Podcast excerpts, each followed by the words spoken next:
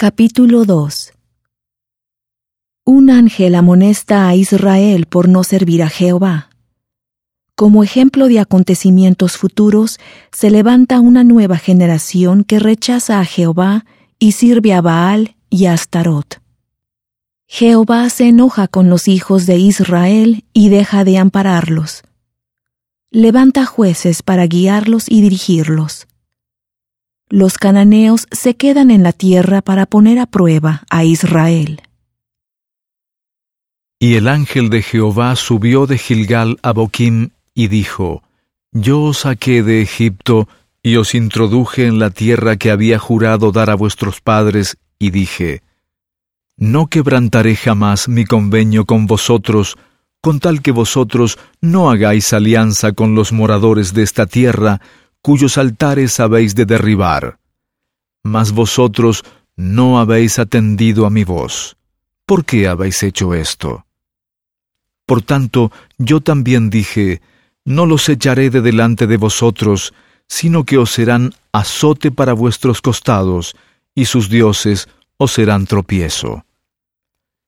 Y cuando el ángel de Jehová habló estas palabras a todos los hijos de Israel, el pueblo alzó su voz y lloró.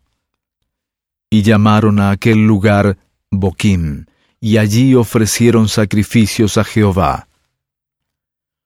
Cuando Josué despidió al pueblo, cada uno de los hijos de Israel fue a su heredad para poseerla. Y el pueblo había servido a Jehová todo el tiempo de Josué y todo el tiempo de los ancianos que sobrevivieron a Josué, los cuales habían visto todas las grandes obras que Jehová había hecho por Israel. Y murió Josué, hijo de Nun, siervo de Jehová, a la edad de ciento diez años. Y lo sepultaron en el territorio de su heredad en Timnat Sera, en los montes de Efraín, al norte del monte Gaas. Y toda aquella generación fue también reunida con sus padres. Y se levantó después de ellos otra generación que no conocía a Jehová ni la obra que él había hecho por Israel. Y los hijos de Israel hicieron lo malo ante los ojos de Jehová y sirvieron a los Baales.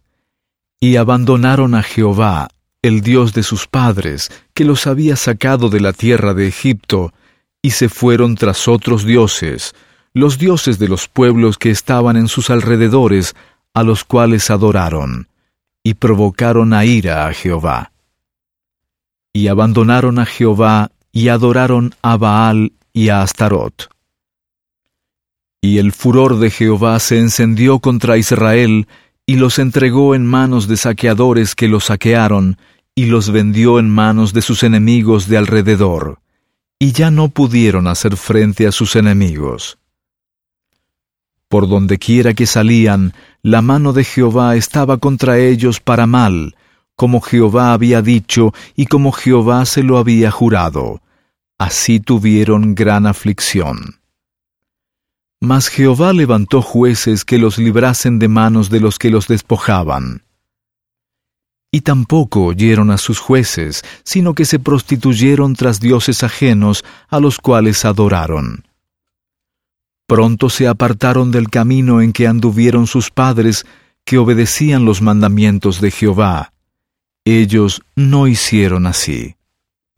Y cuando Jehová les levantaba jueces, Jehová estaba con el juez y los libraba de manos de los enemigos todo el tiempo de aquel juez, porque Jehová era movido a misericordia por sus gemidos, a causa de los que los oprimían y afligían.